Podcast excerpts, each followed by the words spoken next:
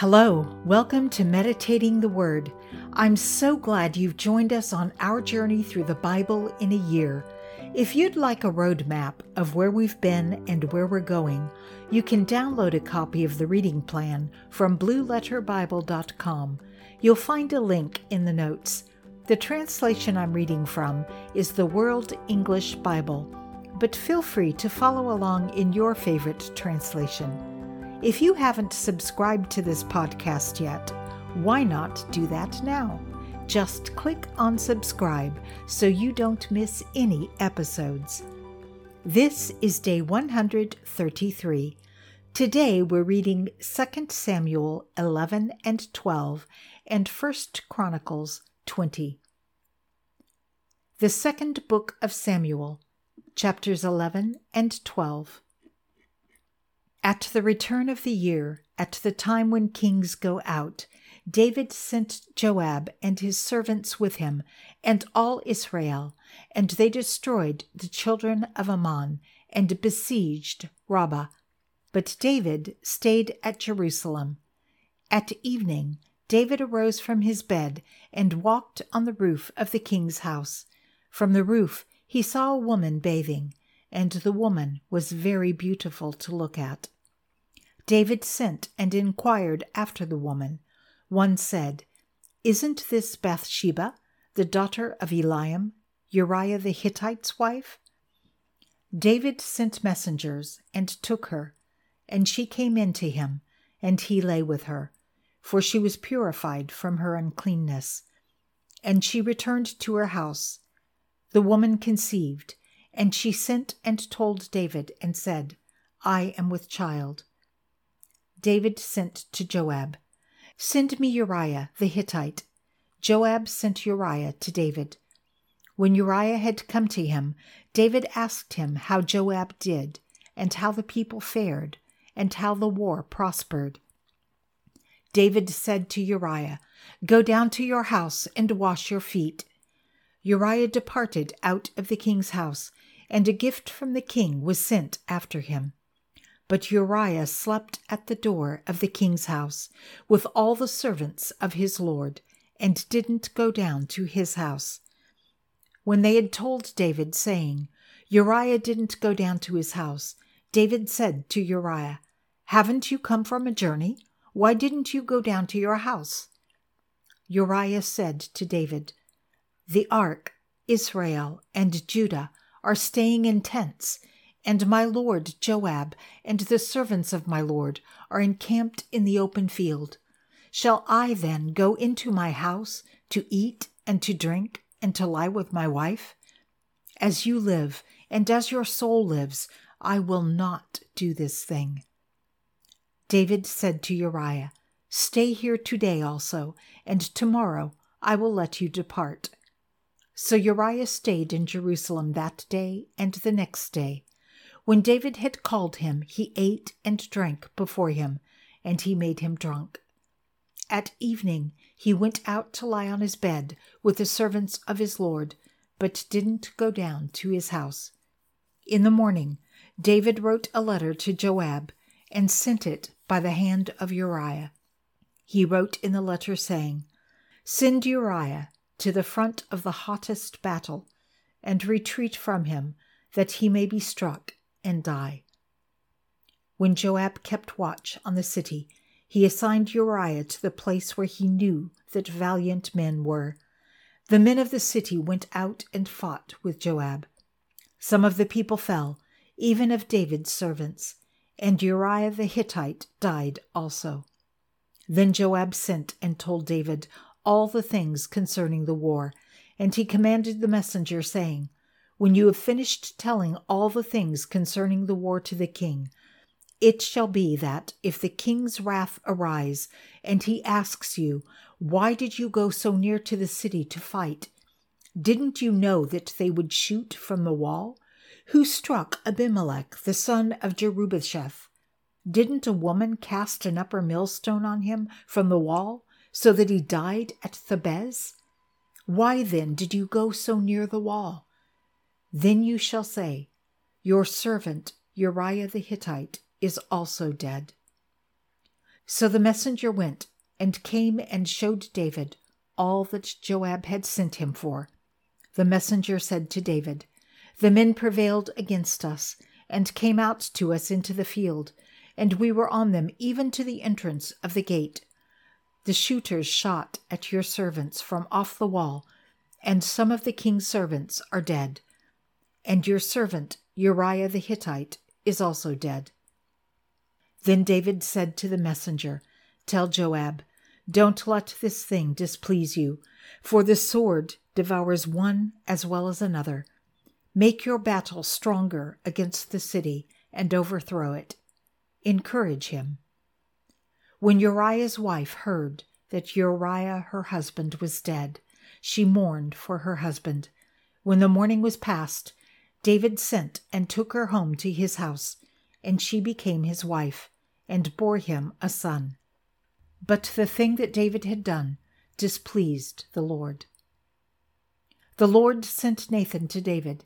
He came to him and said to him, There were two men in one city, the one rich and the other poor. The rich man had very many flocks and herds, but the poor man had nothing except one little ewe lamb, which he had bought and raised. It grew up together with him and with his children. It ate of his own food and drank of his own cup, and lay in his bosom, and was like a daughter to him. A traveler came to the rich man, and he didn't want to take of his own flock and of his own herd to prepare for the wayfaring man who had come to him, but took the poor man's lamb and prepared it for the man who had come to him. David's anger burned hot against the man, and he said to Nathan, As the Lord lives, the man who has done this deserves to die. He must restore the lamb fourfold because he did this thing and because he had no pity. Nathan said to David, You are the man. This is what the Lord, the God of Israel, says I anointed you king over Israel and I delivered you out of the hand of Saul. I gave you your master's house and your master's wives into your bosom, and gave you the house of Israel and of Judah. And if that would have been too little, I would have added to you many more such things. Why have you despised the Lord's word to do that which is evil in his sight? You have struck Uriah the Hittite with the sword and have taken his wife to be your wife, and have slain him with the sword of the children of Ammon.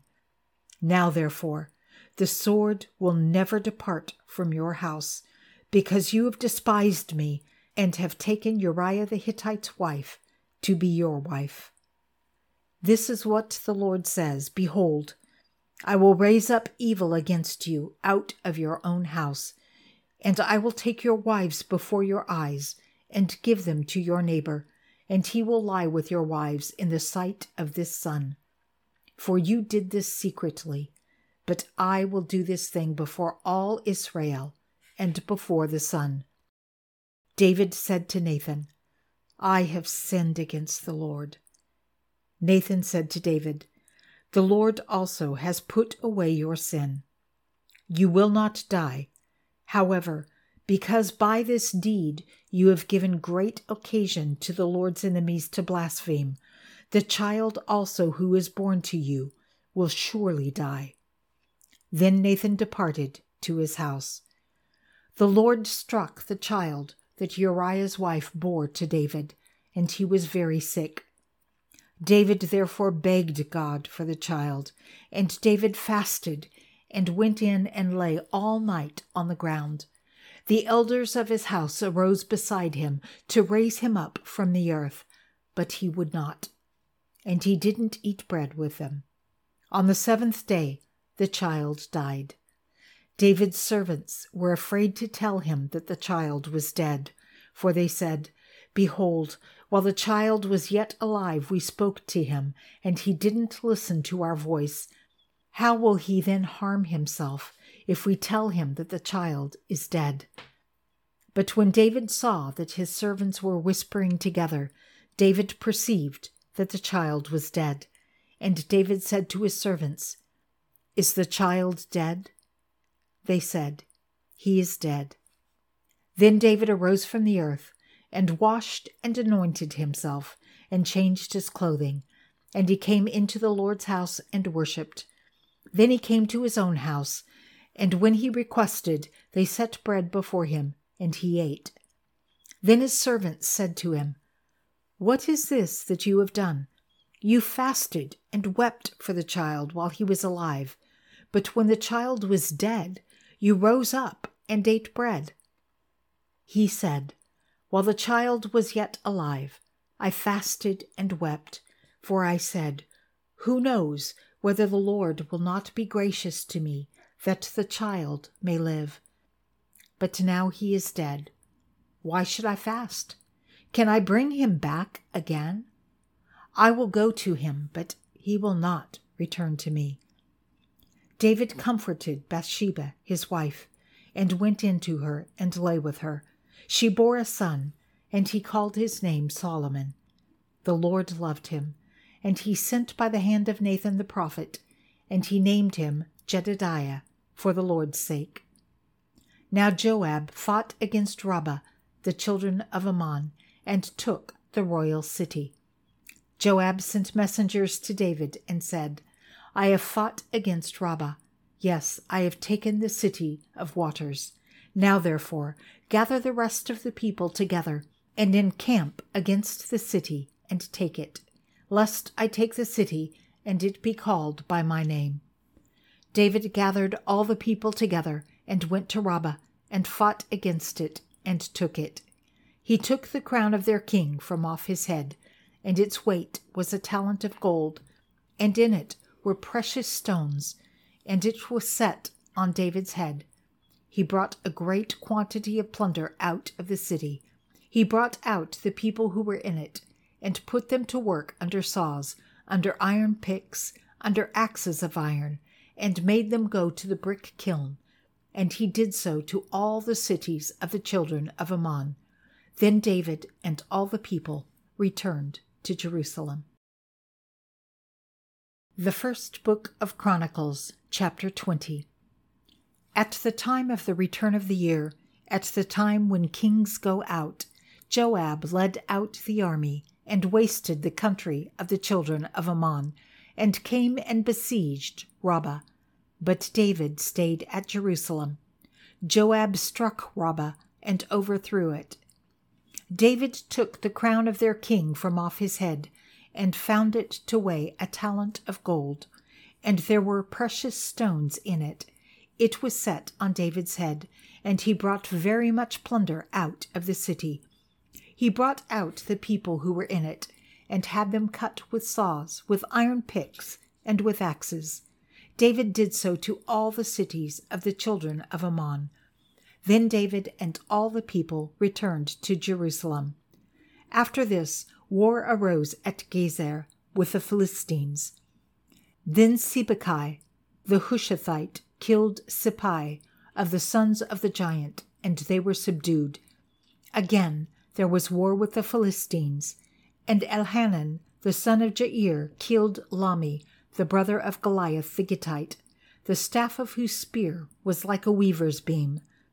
There was again war at Gath, where there was a man of great stature who had twenty four fingers and toes, six on each hand, and six on each foot. And he also was born to the giant.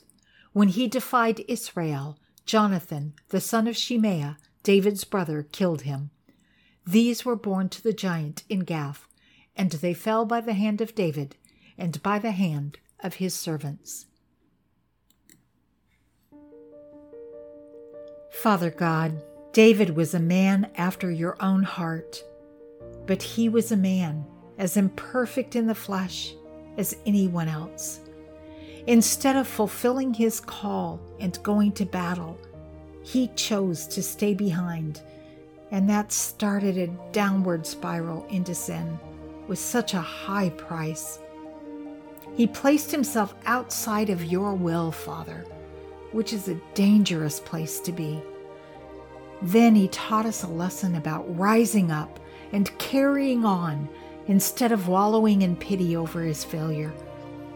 May we have the same courage to pick ourselves up and move forward when we fail, and the wisdom to stay in your will. We pray in Jesus' name. Amen.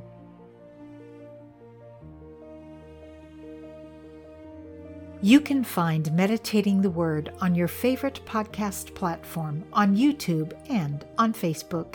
If you're listening to this on one of the many podcast platforms, you'll find links in the notes to all of our other locations. It's my goal to encourage others to strengthen their Christian walk through daily reading God's Word. You can help by sharing this podcast and by rating and reviewing it. I want to thank you for joining me. I'm praying for you as we journey through the Bible together. Please pray for me and pray for each other. I can't wait to see you tomorrow. Until next time, be blessed and be a blessing.